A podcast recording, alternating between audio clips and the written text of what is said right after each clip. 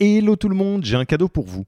On a construit un toolkit que vous pourrez envoyer à vos managers pour qu'ils se forment tout seuls au management et qu'ils gagnent en autonomie. Concrètement, c'est une version do-it-yourself de notre programme de formation au leadership. On a pris notre formation, on en a fait une version écrite sur Notion, une version vidéo avec plus de 9 heures de bonnes pratiques managériales et même une version podcast pour devenir super fort en management en faisant son running. Beaucoup de gens vendent ce genre de truc, nous on pense que ça doit être gratuit. Pour avoir accès à tous ces bonus, il vous suffit d'aller sur www.yaniro.co slash bonus, B-O-N-U-S, et on ne vous demandera même pas votre email. Sur ce, je vous laisse avec l'épisode du jour.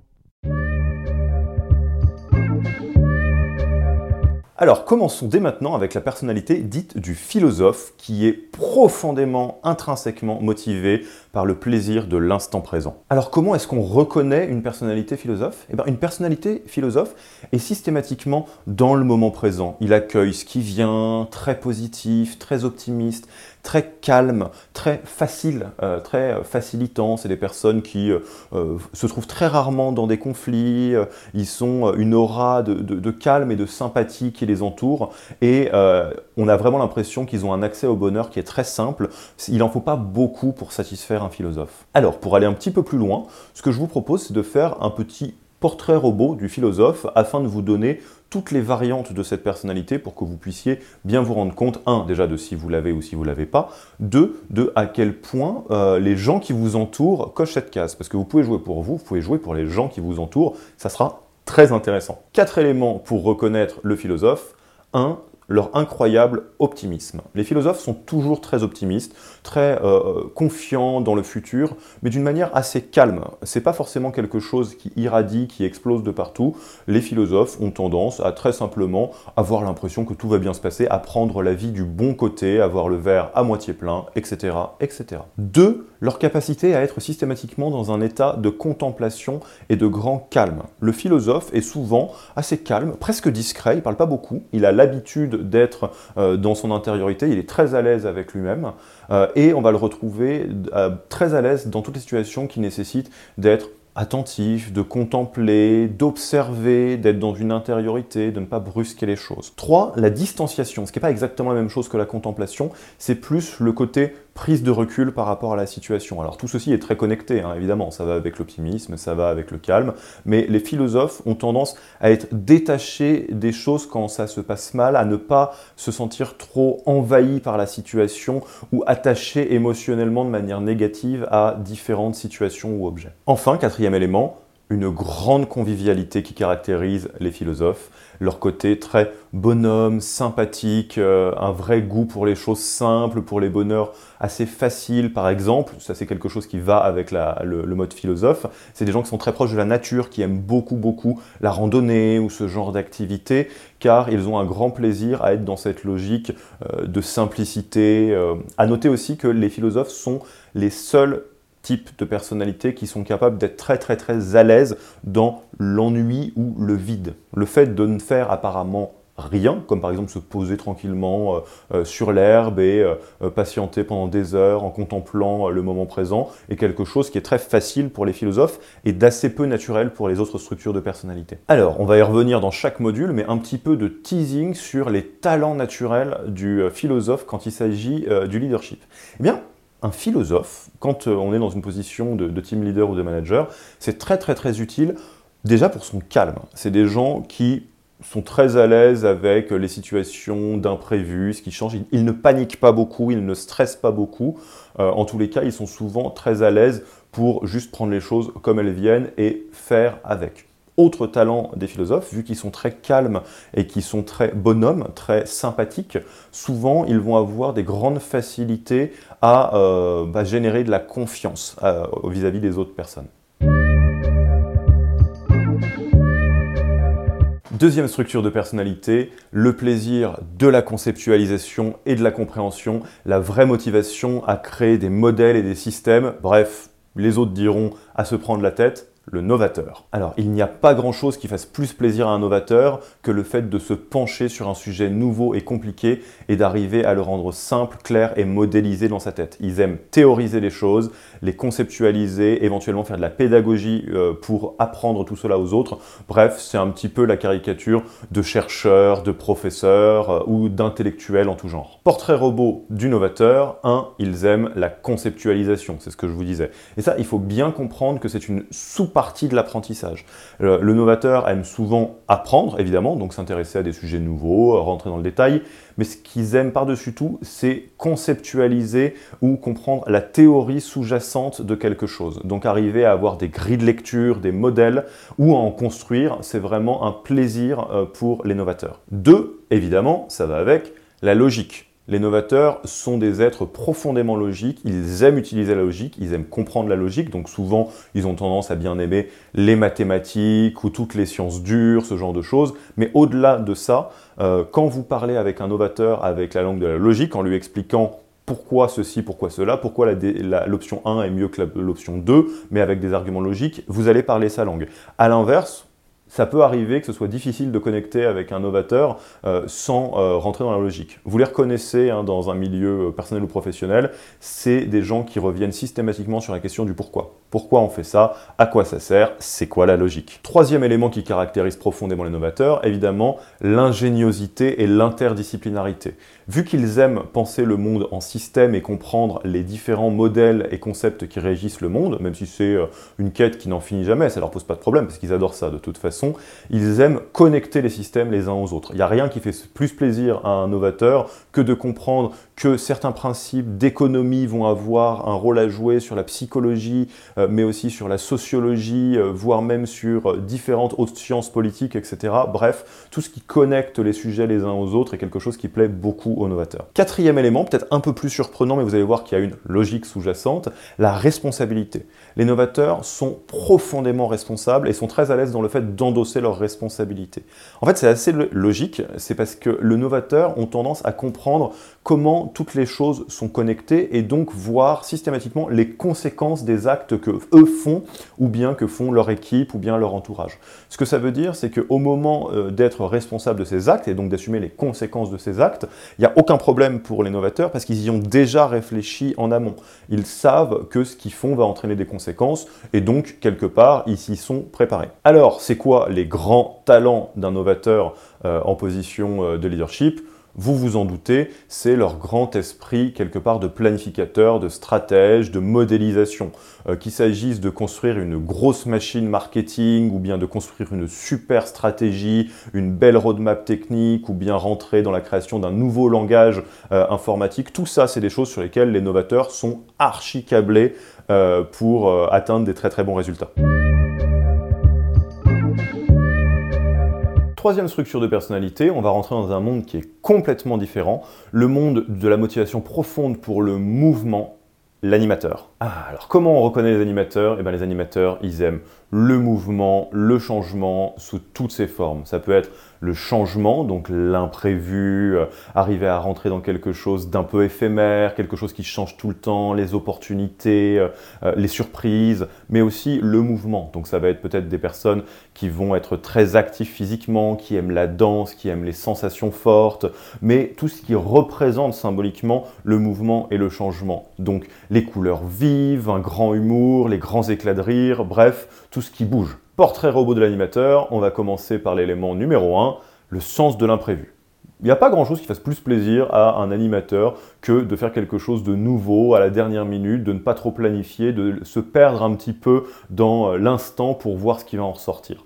Donc ça, c'est vraiment quelque chose de caractéristique des animateurs. C'est un plaisir pour les, euh, surprises de dernière minute, euh, faire quelque chose qu'on n'a jamais fait, etc., etc. Deuxième élément qui caractérise profondément les animateurs, la créativité. Souvent, les, animateurs sont incroyablement créatifs à tous les niveaux. Ça peut être dans vraiment le, sens qu'on imagine, donc euh, des populations qui aiment tout ce qui est artistique pour s'exprimer, donc ils vont aimer la peinture, la sculpture, la danse, la musique ou des choses comme ça.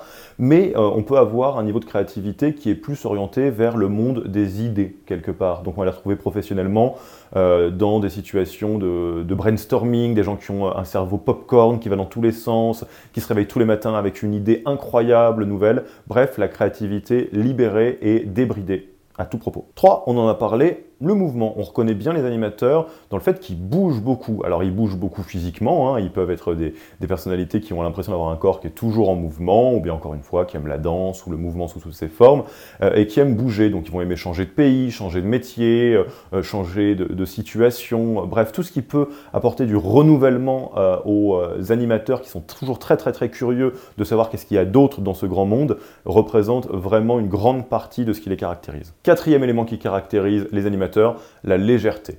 Alors les animateurs sont des grands rieurs, des grands bouts en train, ils sont euh, prêts à rire de tout au premier degré, ils sont prêts à rire d'eux-mêmes, ils aiment bien ça. C'est vraiment des personnalités qui sont incroyablement sympathiques et attachantes. Alors Petit euh, diagnostic différentiel, euh, vous me dites que c'est un peu ce que vous allez sûrement me dire que c'est un peu ce que j'ai dit euh, pour le, philosophe, il y a quelques personnalités. La réalité, c'est que la sympathie du philosophe est beaucoup plus calme que celle de l'animateur.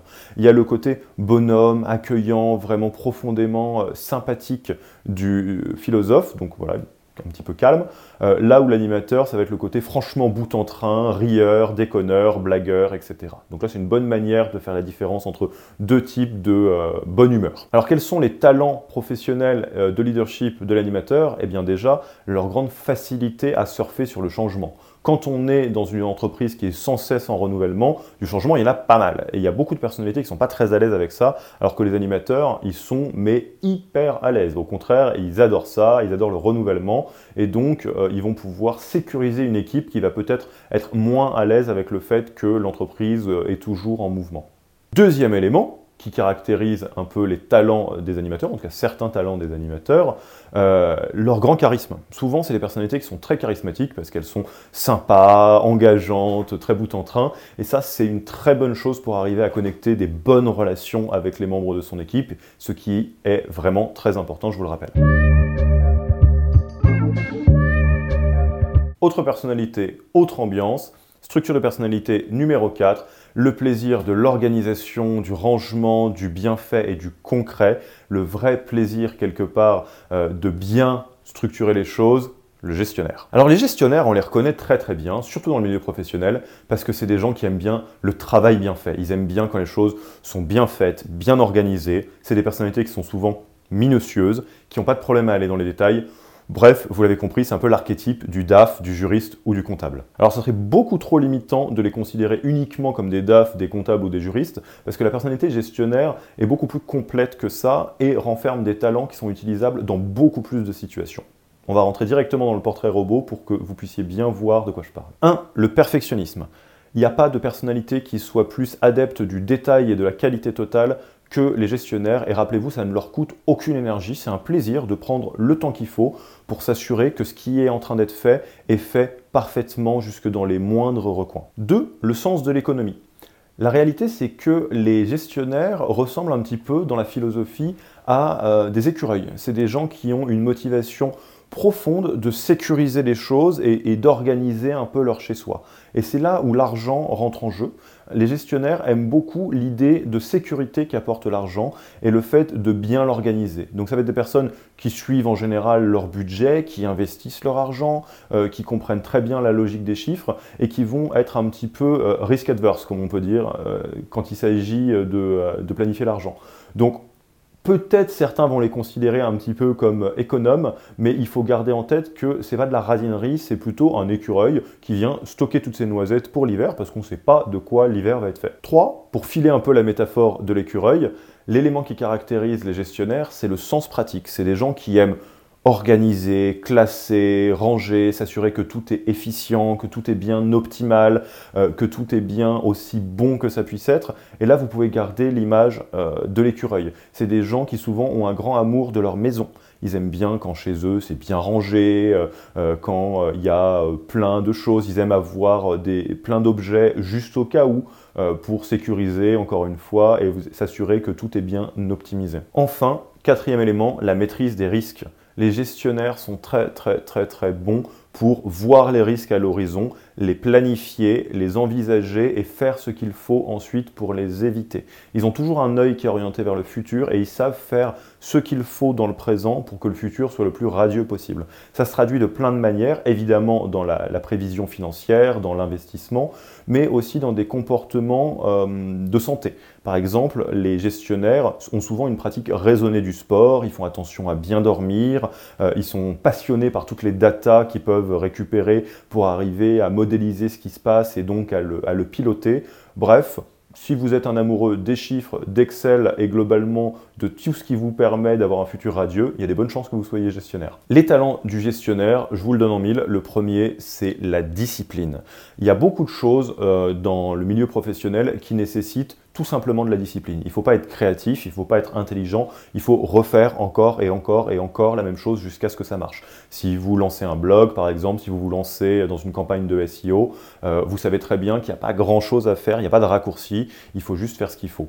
Pour ça, des gestionnaires, c'est les profils parfaits parce qu'ils sont très à l'aise avec le fait de refaire les choses encore et encore et encore, sont très à l'aise avec la routine euh, d'une manière générale euh, et ils ne vont pas essayer de prendre des raccourcis parce qu'ils vont s'ennuyer. Donc la discipline, c'est probablement le talent le plus incroyable des gestionnaires et c'est vraiment leur super pouvoir, les autres personnalités ne l'ont pas. Deuxième talent inné des gestionnaires qui est extrêmement utile dans le milieu professionnel, leur côté risk management. Donc les gestionnaires comprennent les risques, les voient arriver à l'horizon et ne se mettent pas en situation de risque, ou en tout cas euh, sont capables de les voir. Et là où on trouve une dynamique qui est très intéressante, c'est qu'en startup, évidemment qu'il faut être capable de prendre quelques risques, mais si on en prend trop, on brûle très très vite. Et c'est là où c'est intéressant d'avoir des binômes, d'avoir euh, quelque part le suroptimiste quelque part qui pilote la boîte et un gestionnaire un petit peu plus attentif aux risques et à la gestion euh, dans la cale pour être sûr d'avoir une entreprise qui est bien organisée et qui prend le bon niveau de risque, qui n'est pas totalement risque adverse, mais qui n'est pas totalement dans une espèce d'euphorie et de folie euh, qui va amener potentiellement la destruction de la boîte. On vous l'a dit qu'on ne croyait pas à la théorie selon laquelle il y avait les leaders et les pas leaders, les gens qui avaient un talent inné de leadership et ceux euh, qui ne l'auront jamais. On a un petit peu menti parce qu'il y a une personnalité qui est quand même littéralement câblée pour être extraordinaire en leadership. C'est ceux qui ont une motivation très profonde pour l'harmonie sociale, les stratèges. Donc là, je vais vous présenter deux personnalités, le stratège puis le compétiteur juste après. Soyons très clairs et ne faisons pas semblant, ces deux personnalités sont les personnalités qui comportent le plus de leadership intrinsèque et naturel en elles. Ce que ça veut dire, c'est que si vous êtes stratège ou compétiteur, voire les deux, oui, ne nous cachons pas, vous devez déjà le savoir, vous avez quelques talents innés pour beaucoup de situations du leadership. Pour autant, si vous n'avez ni l'un ni l'autre, ne commencez pas à désespérer en vous disant que vous n'arriverez jamais à rien dans cette formation. Ce n'est pas comme ça que ça marche, on ne fait pas semblant. L'idée, c'est vraiment de comprendre ces talents pour surfer sur eux et trouver des leaderships qui fonctionnent. On a rencontré des tonnes de euh, managers, de team leaders qui n'avaient ni la personnalité stratège, ni la personnalité compétiteur et qui, qui ont pu donc construire un leadership sur d'autres briques. Pour autant, soyons très clairs, si vous avez l'un ou l'autre, surtout stratège, ça va être plus simple. Alors, à quoi ça ressemble un stratège? Comment on reconnaît les stratèges? Eh bien, il y a une aura de chef d'orchestre autour des stratèges, de chef d'orchestre naturel et souriant c'est vraiment des gens qui ont euh, un grand amour du monde social, du monde mondain, de la société dans son ensemble, de ce qui est grand, le progrès, les avancées en tout genre, et qui vivent la société comme un tout complexe, un système dans lequel ils peuvent avoir un rôle pour aider la société à bien fonctionner. Donc mécaniquement, ils se mettent un peu en chef d'orchestre, ils font attention au violon, que ce soit euh, au bon niveau de, hauteur. Ils font attention euh, qu'on puisse faire monter en compétence euh, la partie rythmique. En bref, ils ont à la fois cette qualité de pouvoir embarquer tout le monde et de faire attention à tout le monde, d'être dans l'inclusion sociale et de créer une société qui fonctionne vers un but, donc quelque part une forme de progrès. Ça, c'était la version Laïus, la version un petit peu plus globale. Dans le milieu professionnel, on reconnaît les stratèges, c'est ceux qu'on va appeler les leaders nés, qui ont vraiment des grandes facilités à organiser les équipes, à les orchestrer et à les amener vers des résultats. Portrait robot du stratège dans sa complexité, élément 1, leur sens du mentorat. Les stratèges sont très très très tournés vers toutes les personnes qui les entourent et aiment par-dessus tout l'idée de faire grandir les autres, dans le milieu professionnel et hors milieu professionnel. Donc c'est des personnalités qui aiment beaucoup se pencher sur des gens qui ont un énorme potentiel, des diamants bruts, et les aider à grandir, même si eux n'en tirent pas particulièrement euh, de gloire, c'est le simple fait de voir les gens grandir et de jouer un rôle positif là-dedans qui les motive profondément. Deux, L'orchestration d'équipe, évidemment. Tout ce qui est autour de leadership, de l'organisation des talents, de la prise de décision, est quelque chose qui caractérise profondément les stratèges dans le milieu professionnel et même hors milieu professionnel. C'est des gens qui vont avoir tendance à prendre naturellement le lead et à quelque part l'assumer profondément, ce qui fait que les autres ont tendance à suivre assez naturellement ces personnalités-là aussi. Ensuite, troisième élément, une certaine forme de raffinement. Alors les stratèges, on les reconnaît très bien de loin parce qu'ils sont élégants, ils sont beaux, belles, raffinés, et ils ont vraiment le sens de la société, de l'étiquette en général, euh, de ne pas faire quelque chose qui ne se fait pas vis-à-vis des autres, et un grand plaisir pour le beau, le grand, donc ils vont aimer par exemple les hôtels de luxe, l'art, les mondanités, tout ce qui permet un peu d'élever la société euh, philosophiquement quelque part. Enfin, quatrième élément qui caractérise les stratèges, leur grande motivation à l'engagement sociétal. Les stratèges, rappelez-vous, voient les choses sous le prisme de l'harmonie sociale. Ils aiment quand tout fonctionne bien, quand tout le monde est inclus. Euh, ils n'ont pas un grand plaisir pour le conflit en général et ils vont faire en sorte que tout le monde se sente bien pour que toute l'harmonie euh, puisse rayonner au niveau de la société.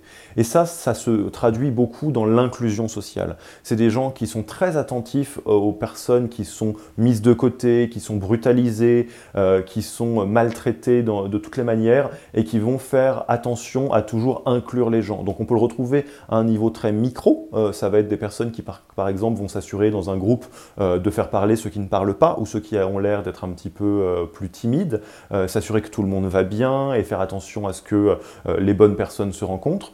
Et c'est aussi euh, au niveau sociétal des gens qui vont euh, être très intéressés et très engagés dans des combats de justice sociale. Donc s'assurer que des minorités puissent trouver leur voix, s'assurer qu'on fasse attention à la diversité, tout ce genre de choses. Bon, je ne vais pas vous faire l'affront de vous raconter les talents innés du stratège en termes de leadership on peut faire un raccourci en disant que le talent inné de leadership qu'ont les stratèges est le leadership dans son ensemble. C'est des personnes qui ont un vrai talent de la compréhension de ce que ça veut dire de travailler en société ou de faire travailler des gens en groupe. Donc ils vont être attentifs à l'engagement des uns et des autres, à s'assurer que tout le monde est là pour grandir, ils aiment déléguer, ils aiment orchestrer, ils savent prendre des décisions.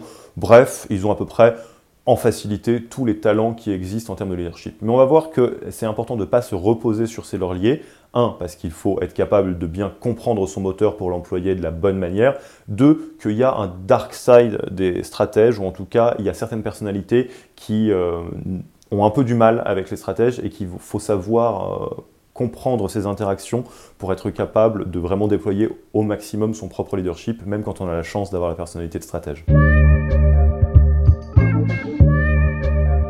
Sixième structure de personnalité, la variante de leadership du stratège, on en a parlé tout à l'heure, les compétiteurs. Et donc le plaisir du dépassement de soi, des défis, de l'atteinte des objectifs. Alors si on devait ramener la différence entre le stratège et euh, le compétiteur en termes de leadership, la meilleure manière, c'est de rentrer euh, quelque part dans des archétypes de leaders. Et le meilleur que je puisse vous donner, c'est la différence entre Mufasa, donc le papa dans le roi lion, mais vous pouvez imaginer un lion en général si vous n'avez pas vu le roi lion, et euh, Usain Bolt. Donc on va commencer par le modèle du stratège, c'est donc Mufasa, le père dans le roi lion, qui est donc le lion, roi des animaux. On peut rester sur la logique du lion qui est le roi des animaux.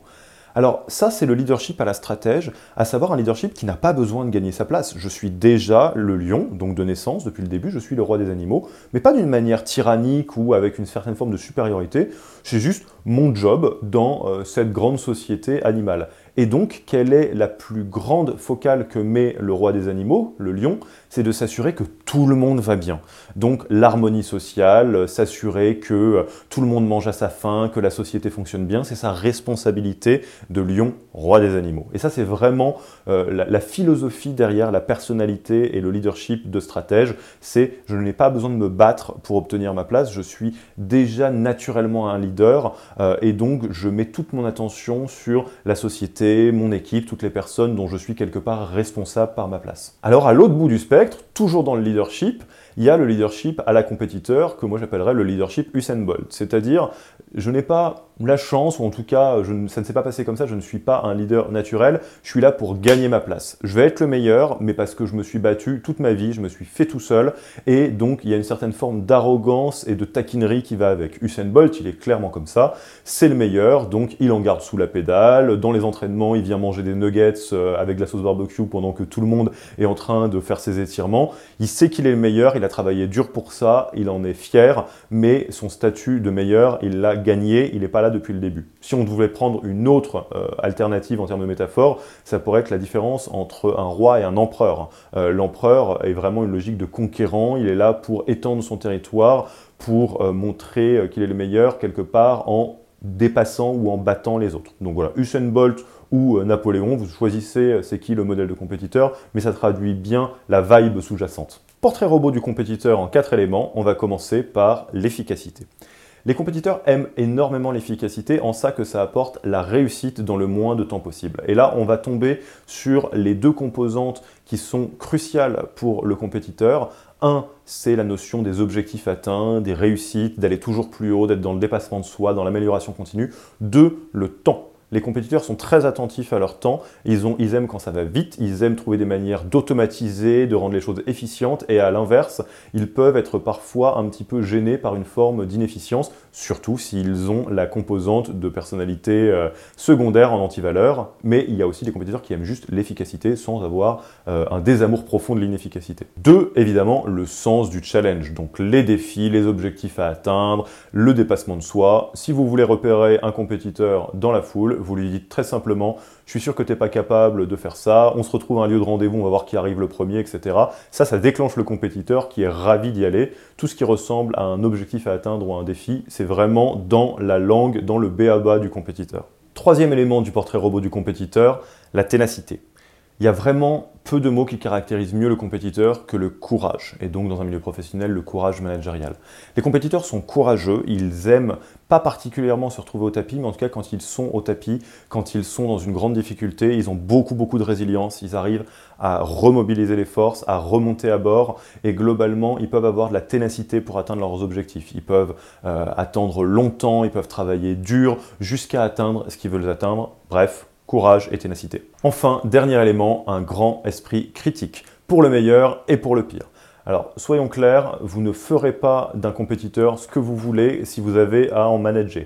C'est des personnalités qui vont sans cesse remettre en question ce que vous êtes en train de dire pour savoir est-ce qu'on peut pas faire mieux, est-ce qu'on peut pas faire plus efficient. Et, d'une manière générale, ils n'aiment pas qu'on leur dise ce qu'il faut faire s'ils n'en sont pas convaincus eux-mêmes.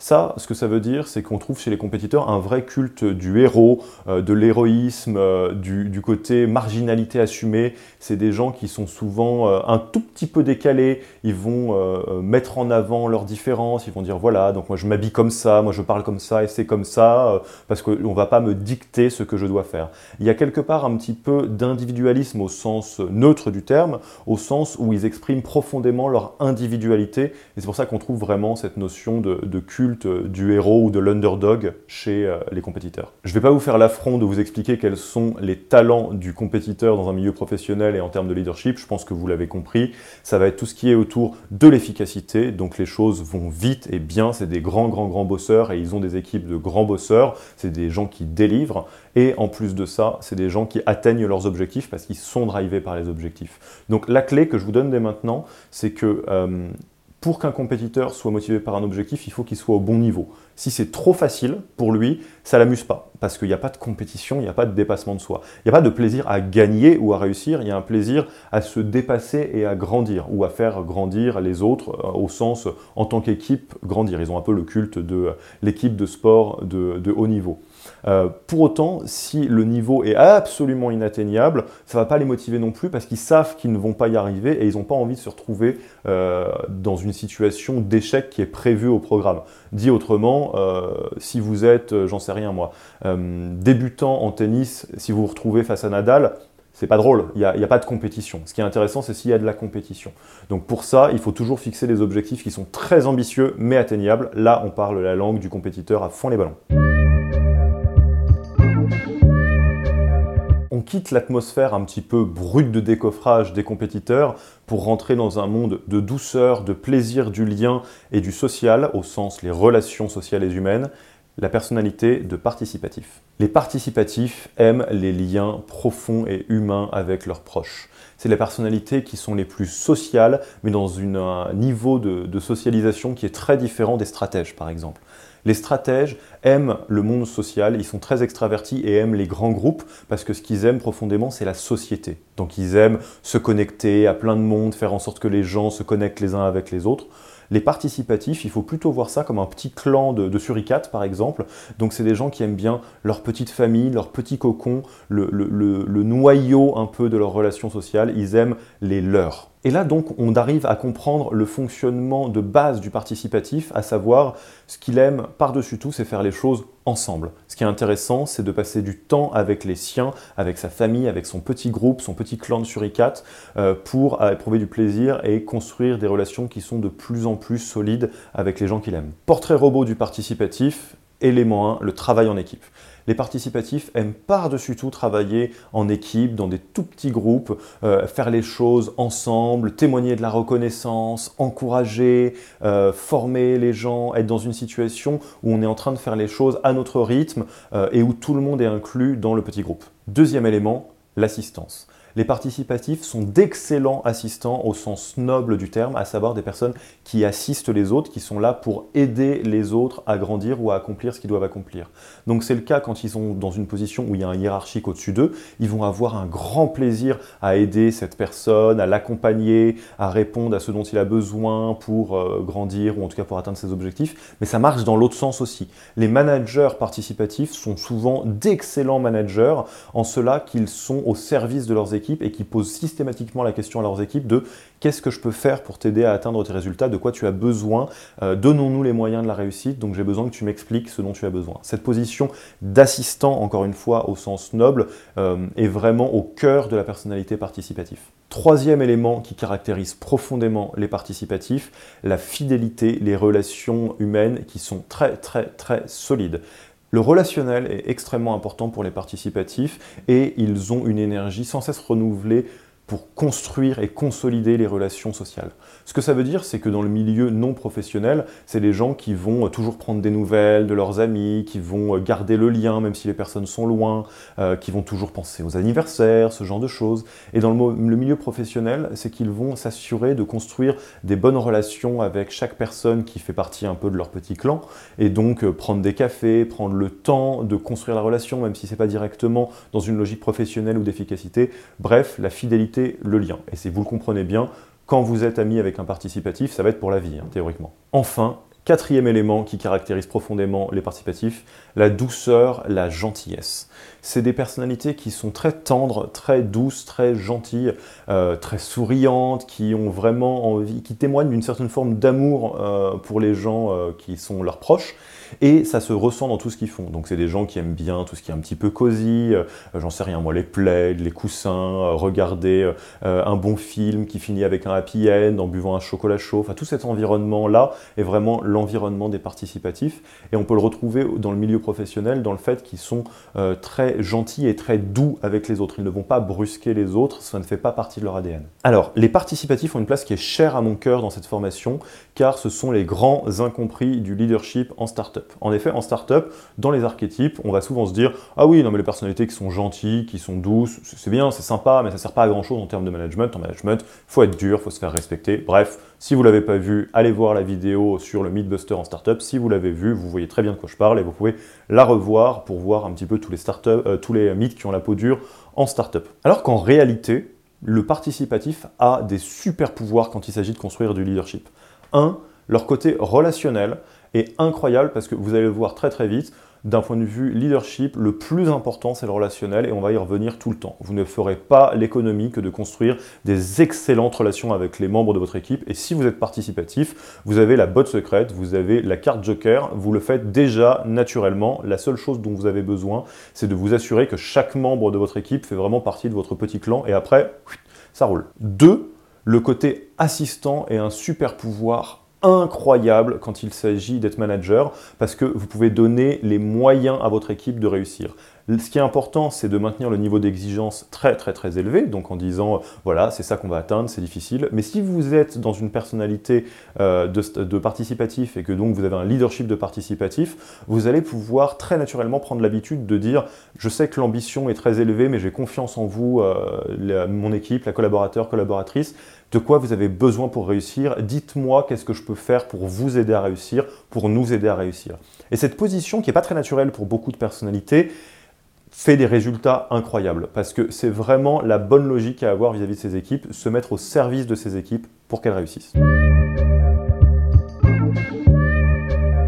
Dernière personnalité, la personnalité la plus profondément altruiste qui existe, le vrai plaisir de donner, d'être utile et d'aider les plus démunis, la personnalité dite de solidaire. Alors, la personnalité solidaire ressemble exactement à ce que vous imaginez, c'est la personnalité d'altruiste, des gens qui donnent, donc qui donnent aux bonnes œuvres, qui donnent à la charité, qui donnent de leur temps, qui font des maraudes, des choses comme ça, qui ont vraiment un soin particulier pour aider les plus démunis, les plus fragiles, ceux qui sont un peu exclus, ceux qui en ont besoin, et qui du coup sont tout à fait au service des autres sans avoir beaucoup d'ego sur leur propre personne. Dans les détails, quel est le portrait robot du solidaire?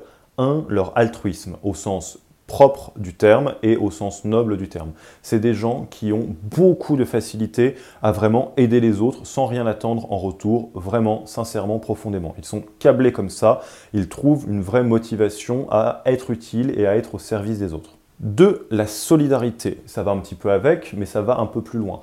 Au-delà d'être au service des autres et d'être vraiment euh, à disposition de manière quasi permanente pour ceux qui en ont besoin, ils s'engagent proactivement euh, dans des quêtes pour aider les plus démunis. Donc ils vont donner de leur temps et de leur argent pour des causes qui sont euh, importantes pour aider les plus faibles.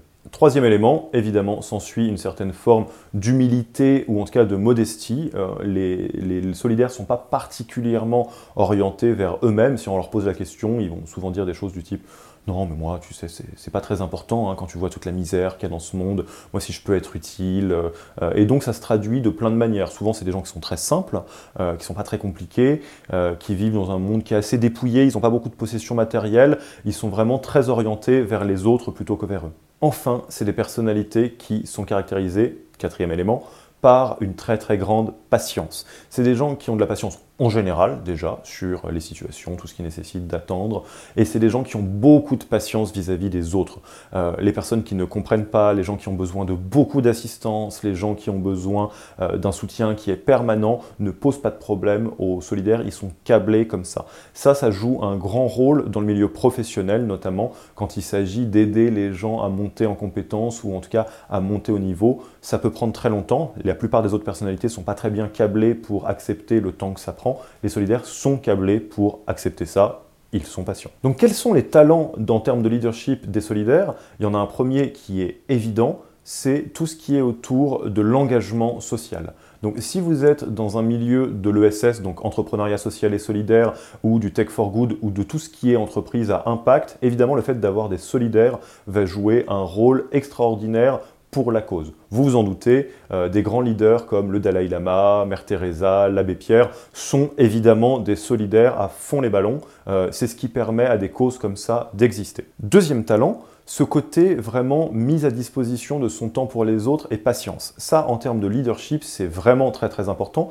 parce que vous allez le voir tout au long des modules, il y a beaucoup de choses qui prennent du temps en leadership. Ça ne peut pas se faire d'un claquement de doigts. Et là où par exemple les compétiteurs qui aiment que ça aille vite vont des fois ne pas avoir les bons réflexes dans certaines situations, les solidaires vont accepter que les choses prennent du temps, qu'il y a des personnes qui vont avoir besoin de plus d'itérations pour comprendre quelque chose ou pour être embarqué par un projet, euh, que l'onboarding d'une nouvelle personne, ça prend du temps, etc. etc.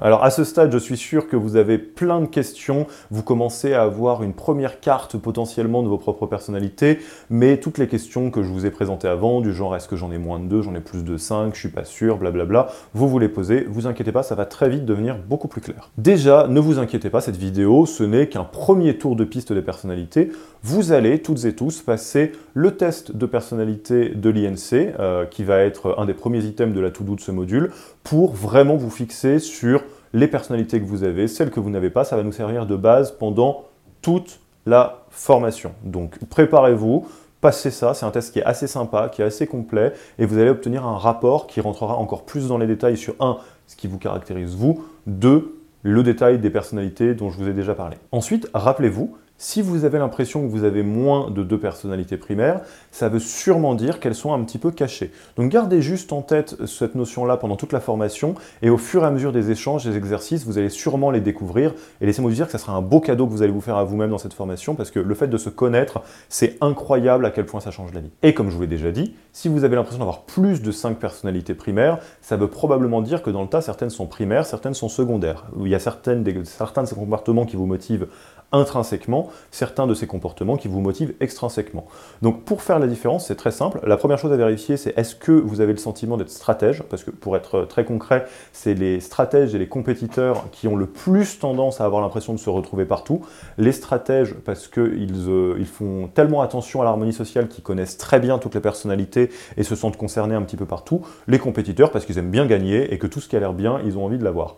Donc à chaque fois que vous vous posez la question de est-ce que je l'ai, est-ce que je l'ai posez-vous très simplement la question de est-ce que c'est quelque chose que je ferais si j'étais profondément euh, mal et que j'avais besoin de me ressourcer de l'énergie? Donc là, euh, sur chaque personnalité, vous posez la question, est-ce que donner aux bonnes œuvres, c'est quelque chose qui vous ferait euh, du bien profondément et qui vous remettrait à flot si vous étiez euh, un petit peu dans le mal, auquel cas vous êtes peut-être solidaire. Est-ce que vous iriez voir des amis, auquel cas vous êtes peut-être participatif? Est-ce que vous iriez vous lancer dans un défi? Est-ce que vous iriez faire un, grand événement social? Est-ce que vous iriez ranger votre appartement? Est-ce que vous iriez faire quelque chose de nouveau? Est-ce que vous iriez faire un petit casse-tête, un petit puzzle? Ou est-ce que vous iriez juste vous balader dans la nature? Voilà, 5, euh, enfin 8 exemples de euh, ce que peuvent être les motivations intrinsèques de euh, chaque personnalité. Et à l'inverse, si vous vous dites non, j'aime bien comprendre, mais euh, quand c'est utile, euh, j'aime bien le changement quand ça sert à quelque chose, j'aime bien ranger, mais euh, seulement quand c'est rangé. Après, moi, le fait de refaire le ménage, ça ne m'intéresse pas, etc., etc. Ça vous donne plutôt l'idée que c'est quelque chose d'extrinsèque et donc une personnalité secondaire. Donc en tous les cas, soyez très attentifs à cela et vous inquiétez pas, vous n'avez pas besoin d'avoir toutes les réponses maintenant. On va en parler tout au long de la formation et vous allez avoir accès aux visio, à la communauté, vous allez avoir plein d'outils qui vous permettent euh, de sans cesse euh, vous poser la question de qui vous êtes, quels sont vos moteurs. Rappelez-vous, c'est le titre de la formation. Le but du jeu, c'est de construire votre propre leadership et ça, c'est le point de départ. D'ailleurs, félicitations, vous êtes déjà arrivé à la fin de ce module. Bravo. Euh, donc maintenant que vous avez visionné toutes les vidéos, il vous reste peut-être quelques vidéos bonus, vous les visionnerez si vous avez le temps, vous n'êtes pas obligé d'aller les regarder pour valider ce module-là, mais par contre, vous êtes obligé d'aller à la vidéo tout doux pour aller découvrir les exercices que vous devez remplir impérativement avant la fin du module pour le valider. Allez, je vous retrouve dans la vidéo to do dès maintenant. Merci d'avoir écouté cet épisode. Petit rappel, si ce n'est pas encore fait, pour accéder à notre formation en management dans sa version gratuite, il vous suffit d'aller sur www.yaniro.co bonus, B-O-N-U-S. Vous y trouverez gratuitement toute notre formation en version vidéo podcast et la boîte à outils des meilleures pratiques du management dans un Notion récapitulatif. Et on ne vous demandera même pas votre email. Profitez bien de cette formation gratuite, envoyez-la à tous vos managers et à mercredi prochain pour un prochain épisode.